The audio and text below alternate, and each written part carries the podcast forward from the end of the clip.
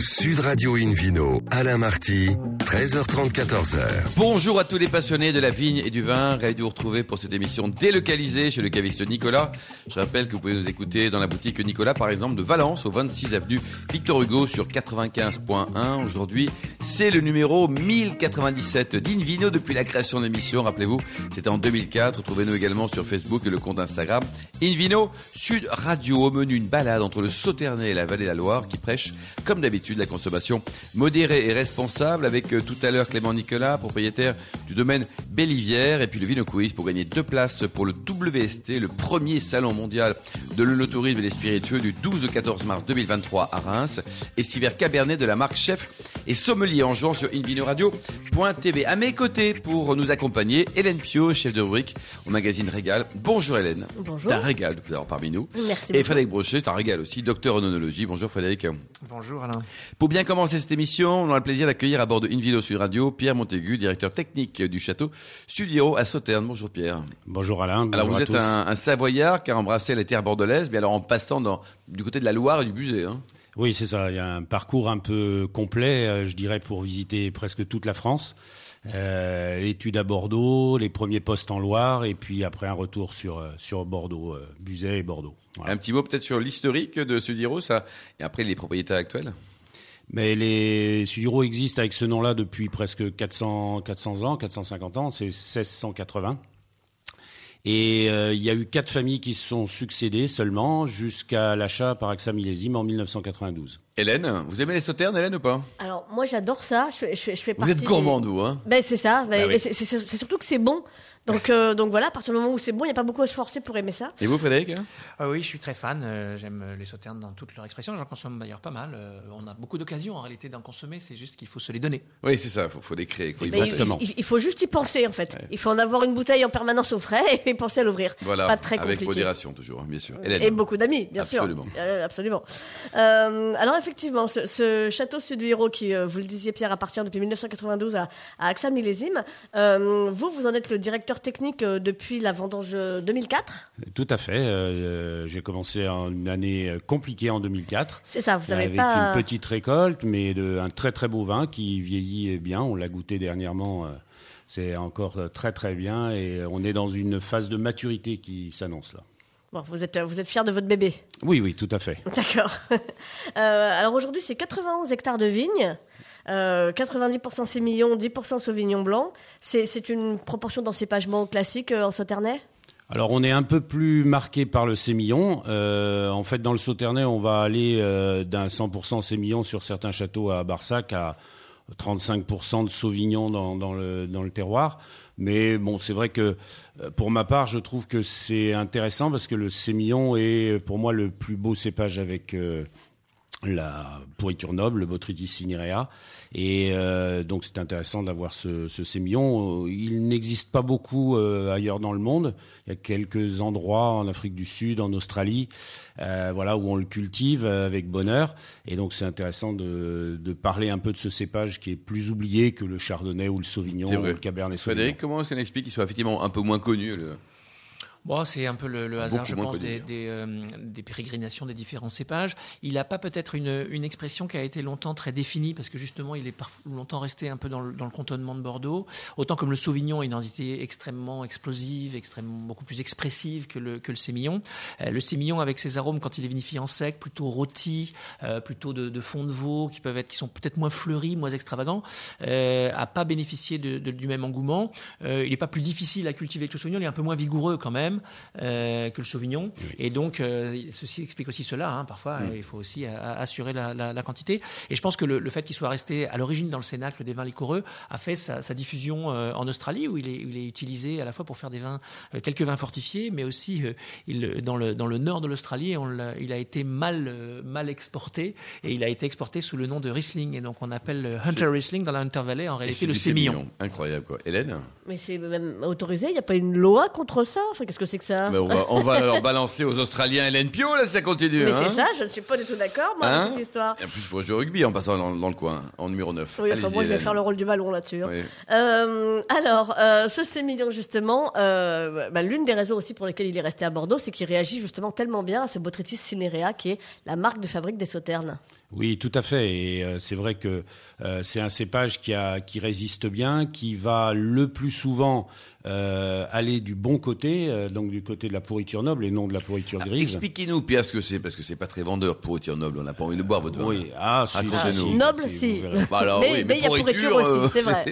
ça, ça transforme un jus euh, vert clair en un jus doré magnifique. Donc quand vous le regardez, vous avez envie d'en boire. Donc c'est quoi? C'est une espèce de petit champignon. Il arrive comment ce C'est un champignon. C'est un phénomène tout à fait naturel. C'est un champignon qui est présent un peu partout, qui n'est pas forcément inféodé à la vigne, qui peut se retrouver sur des légumes ou des fruits. Et euh, chez nous, il va apparaître au moment de la saison des vendanges, grâce à des brouillards donnés par notre fameux affluent, le, la Garonne, le Ciron. Et euh, on va avoir comme ça une succession d'alternances d'humidité le matin et de, de, de sécheresse, je dirais, l'après-midi, soit Chaleur, par un ouais. soleil, ou soit par euh, un vent sec du nord ou de l'est. Et on va ainsi, par un processus euh, biochimique, dégrader la pellicule, permettre l'évaporation de l'eau et donc la concentration, alors bien sûr du sucre, mais pas que de ça. C'est ça la magie des vins issus de pourriture noble, c'est qu'il y a aussi une concentration phénoménale en arômes et qui font la complexité de, de ces vins. Qu'est-ce, qu'on peut, qu'est-ce de... qu'on peut sentir dans un, dans un sauterne, un grand sauterne, Frédéric Brochet? Qu'est-ce qu'on alors, peut retrouver comme odeur? Alors on retrouve des arômes classiques quand ils sont jeunes, de miel, de tilleul.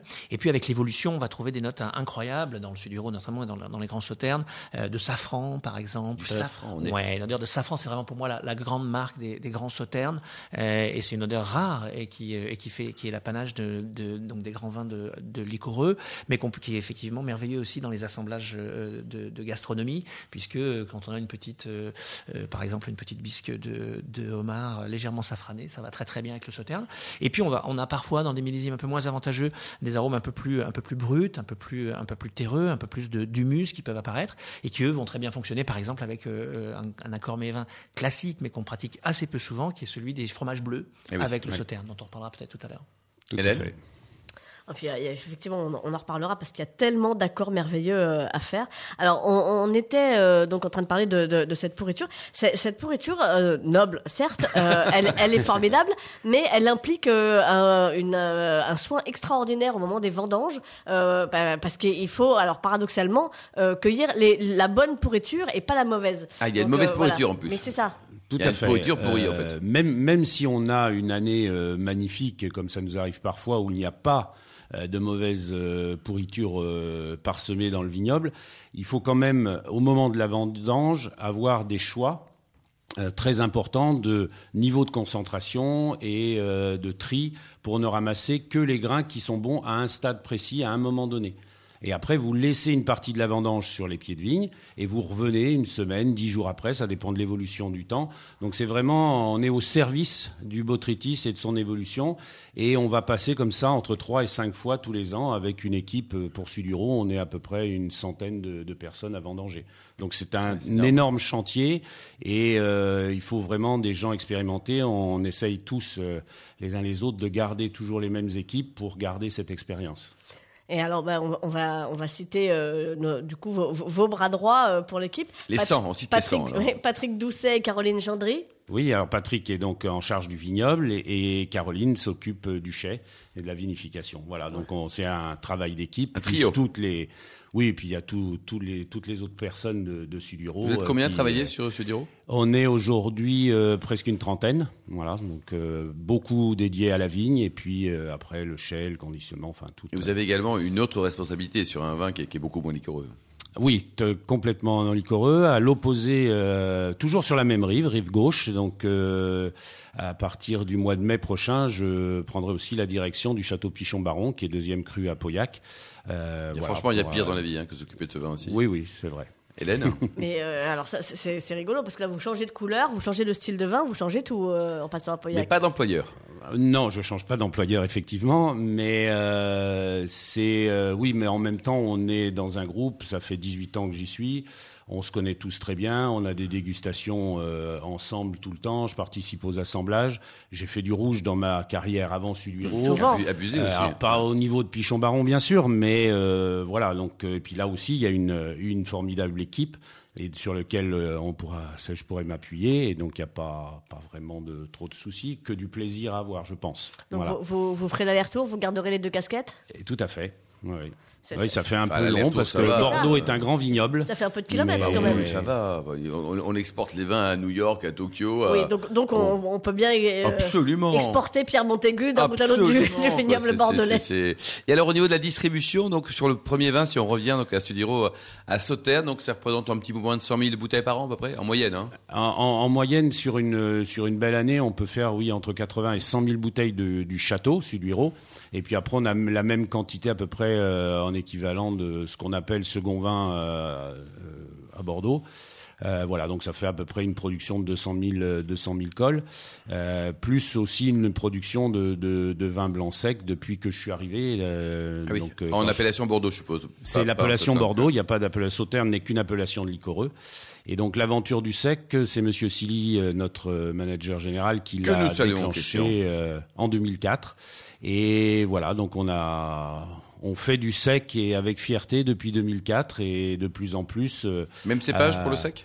Oui, euh, on a commencé plutôt avec un assemblage à base de Sauvignon au départ. Et puis petit à petit, au fur et à mesure de la connaissance du vignoble et de la connaissance de ce cépage que j'avais peu utilisé avant, eh bien, on est arrivé à faire plutôt une majorité de sémillons pour tous nos vins blancs secs pour euh, vraiment avoir une identité... Euh, du lieu. Oui, voilà. Forte. Quoi. Et pour terminer, vous avez quel millésime ancien à la vente en ce moment, sur Suduiraut ? Ah, sur Suduiraut, on va jusque dans les années deux mille. Ouais, années deux mille, deux mille un, euh, voilà. Ouais, trouve... Ça commence à se raréfier, mais euh, il ouais, y en a encore si un peu. Si vraiment on vous appelle en disant, on vous a écouté à Bordeaux In Vino Sud Radio, éventuellement. Euh... Yes, Frédéric, mais vous voulez dire quoi ? On trouve beaucoup de, de, de vins disponibles, de millésimes assez anciens, ouais. Et il faut vraiment se faire plaisir. Avec aussi un, un outil qui est donc le, le fait que les vieux millésimes euh, sont effectivement se conservent très très bien. Donc si on ouais. doit acheter des vieux millésimes, puis, il faut franchement, garder. C'est un très bon rapport qualité-prix, hein, tous autant confondus, y compris les stars comme Suduiraut. Merci beaucoup, merci Pierre Montaigu ainsi qu'Hélène Pio et Frédéric Brochet. On se retrouve dans un instant chez le caviste Nicolas de Valence pour cette émission délocalisée avec le Vino Quiz pour gagner deux places pour le W S T, le premier salon mondial de l'œnotourisme et des spiritueux qui va se dérouler du douze au quatorze mars deux mille vingt-trois à Reims et gagner également six verres Cabernet de la marque Chef Et Sommelier. À tout de suite.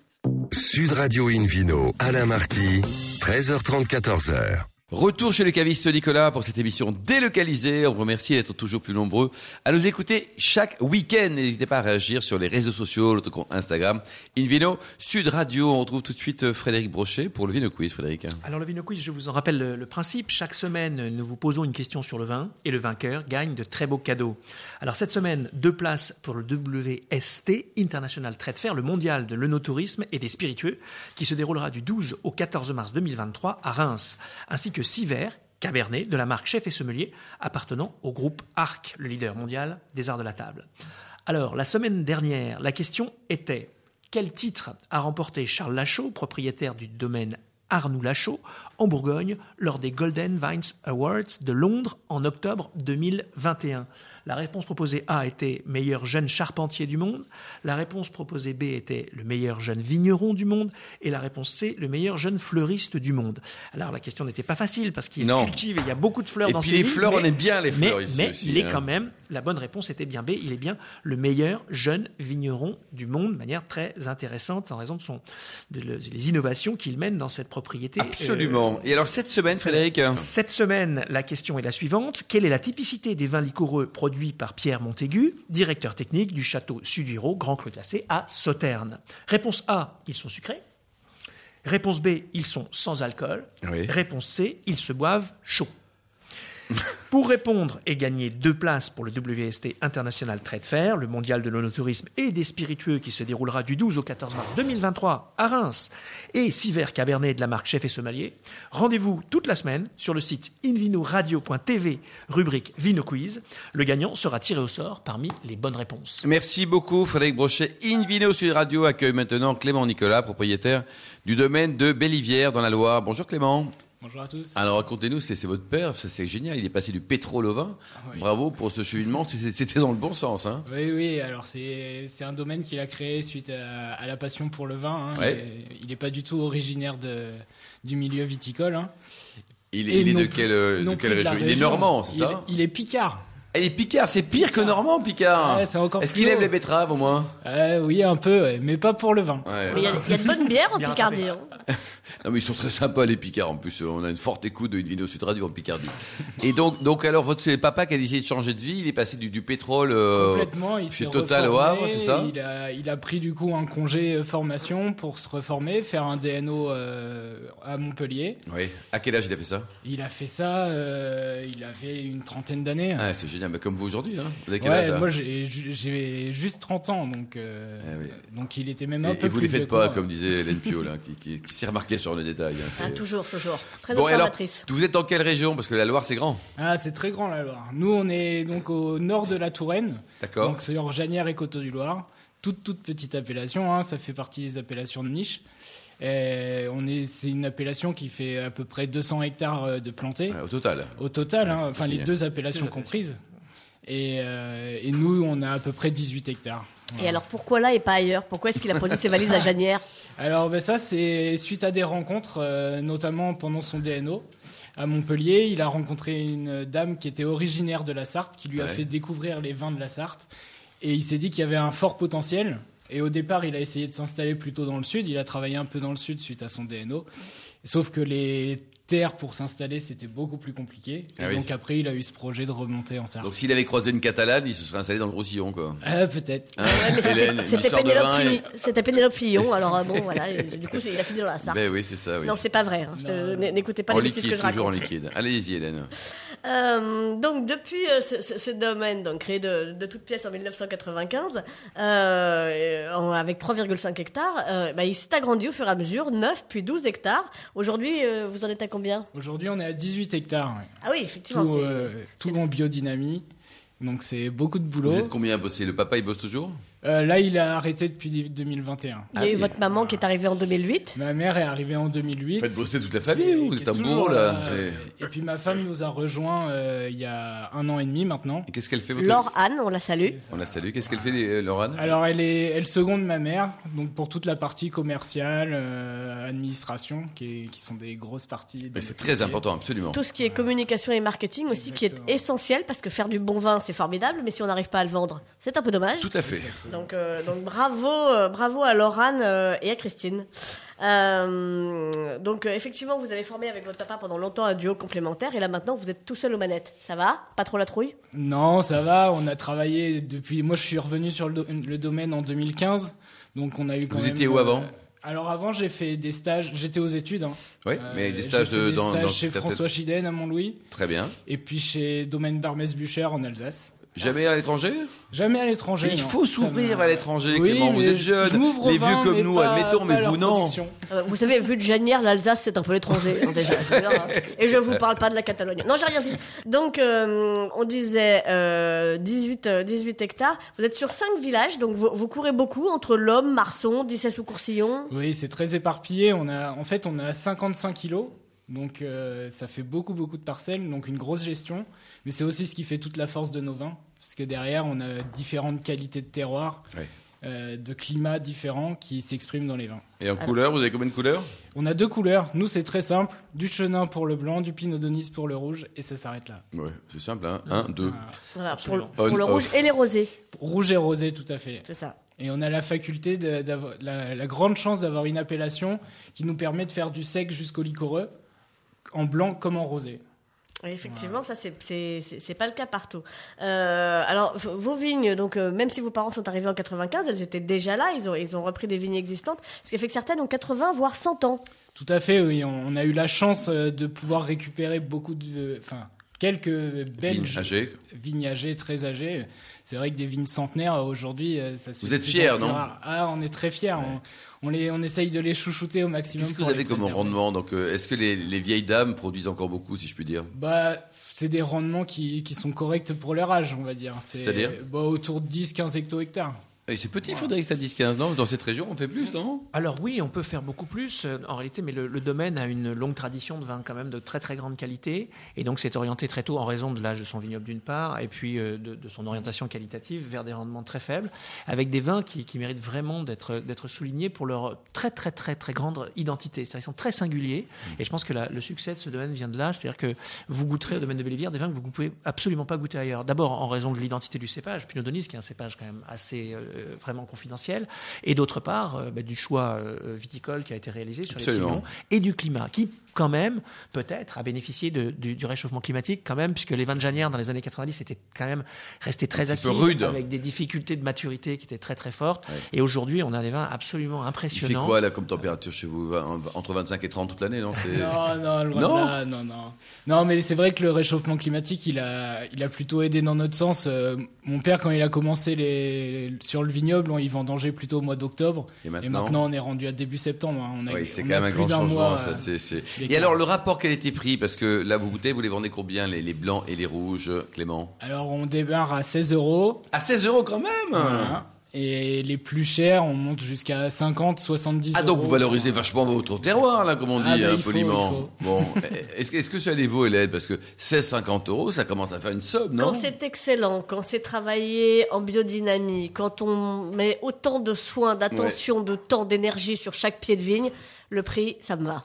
Très bien, bah c'est une ouais, belle par- définition. Moi, je partage totalement euh, en raison de la, de, vraiment de l'identité de ces vins hein, qui, qui méritent d'être soulignés. Euh, des vins qui sont surprenants, hein, mais qui, dans, dans l'univers où on a quand même un peu d'uniformisation à travers beaucoup oui. de vins qui sont puissants, euh, une, un peu d'uniformisation aussi des cépages, on va retrouver euh, là vraiment des choses qui sont en, en totale rupture. Moi, j'ai souvenir de, de Chenin euh, avec un, un, une certaine évolution. Le Chenin, prononcez bien. Le Chenin, euh, qui, pré- qui présente une, une, un incroyable bouquet, cette fois-ci truffé, de truffes blanches très très rares que j'ai vu apparaître dans les, dans les très beaux millésimes. Des bouquets de truffes blanches.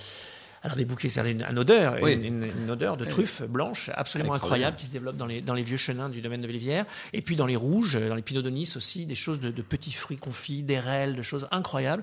Euh, et donc il faut qu'ils font là aussi des accords mets et vins tout à fait. Qu'est-ce euh, qu'on peut imaginer comme type de plat avec Frédéric ? Alors euh, bah, le, moi j'ai, j'ai bu ça avec du fromage euh, mmh. délicieux, hein, le, le, le chenin, euh, les fromages très classiques du Val de Loire avec des euh, fromages de chèvre, hein. fonctionnent bien. Enfin de chavignol, toutes voilà. ces choses-là. Mmh. Euh, et puis euh, évidemment sur les rouges, on peut servir euh, plutôt des même carrément des, des gibiers qui sont travaillés avec euh, ah oui. des, petites, euh, des petites sauces légèrement acidulées. Et les rouges peuvent vieillir, selon vous, euh, Clément ? Oui, très bien. Mais vieillir de combien ? Alors, nous, on n'a pas un recul ouais, non plus un recul, euh... énorme, mais là, enfin, il y a, y a quelques semaines, on a ouvert des, des deux mille sur nos cuvées de jeunes vignes, donc qu'on ne destine pas spécialement à des grandes gardes, Absolument. et qui étaient encore très, très beaux. Donc, on, on pense que le potentiel sur les vieilles vignes de rouge est au moins d'une trentaine d'années. trente ans, c'est pas mal, Fred. Hein. Oui, il faut, il faut le, il faut le souligner, sur, plutôt sur les très beaux millésimes, parce que bon, les millésimes qui sont mmh. difficiles, c'est-à-dire les millésimes qui restent très froids, je pense à deux mille treize, deux mille huit, sont plus difficiles, mmh. parce que là, on est sur des... des comme on est quand même sur le, faut imaginer hein, qu'on est euh, donc aux confins de la, de la Sarthe, hein, donc euh, c'est quand même euh, très au nord. C'est le vignoble le plus euh, septentrional du Val-de-Loire, donc euh, il est, il est, il est très frais. Et donc euh, ce, ce caractère de fraîcheur fait que dans les millésimes difficiles, il est encore plus frais. Mais dans les grands millésimes de maturité, au contraire, euh, les millésimes de chaleur, eh ben on va trouver euh, justement un équilibre totalement exceptionnel euh, qui vraiment euh, va, va lui donner cette capacité à vieillir et à évoluer là aussi avec une originalité euh, tout à fait surprenante et, et intéressante. Hélène. Bah, le... Le, le problème, l'autre face de la médaille, c'est justement qu'on est tellement au nord que ça peut être gélif parfois. Euh, ah oui. Vos vignes peuvent être soumises au gel.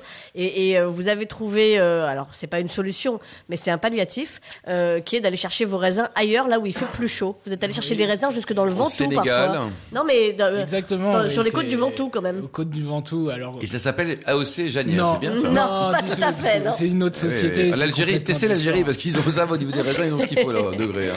Non, non, mais c'est des vins de négoce qui sont très intéressant aussi. Ben, merci. Bon, c'est... super. Pour terminer, donc demain, vous votez ou pas ? Eh ben oui, il faut. Bien sûr. Et vous savez pour qui, on n'a pas le droit de dire l'antenne, mais vous savez pour qui vous allez voter ? Oui, je sais. Rouge bon, ou blanc, je pense. Ouais, vous, on va voter rouge ou blanc. Euh, température de service pour terminer, vos blancs, vos rouges, justement, en parlant de vote. Autour de onze à douze degrés. onze à douze degrés, puis on attend un petit peu progressivement voilà. que, ça, que, ça, que ça commence à augmenter. Merci beaucoup Clément, Nicolas, merci également à Pierre Montaigu, Frédéric Brochet, aux millions d'amateurs de vin qui nous écoutent chaque week-end. Un clin d'œil à Justine qui a préparé cette émission. Fin de ce numéro d'In Vino Sud Radio. Pour en savoir plus, rendez-vous sur le site hein, sudradio point fr. in vino radio point t v, notre page Facebook et le compte Instagram In Vino Sud Radio. On se retrouve demain. Demain, ça sera à douze heures trente. quarante pour un nouveau numéro d'In Vino Sud Radio, délocalisé chez Nicolas, le caviste qui a été fondé en mille huit cent vingt-deux. Nous recevrons notamment Isabelle Courbet et Jean-Claude Pujol pour le meilleur du Languedoc, ainsi que Patrick Chen, la star des médias sportifs, également fan de vin et propriétaire d'un super domaine, le domaine d'Embrun. Nous serons dans la vallée du Rhône. Voilà, d'ici là, excellent week-end. Restez fidèles à Sud Radio, encouragez tous les vignerons français et surtout n'oubliez jamais, respectez la plus grande des modérations. Salut.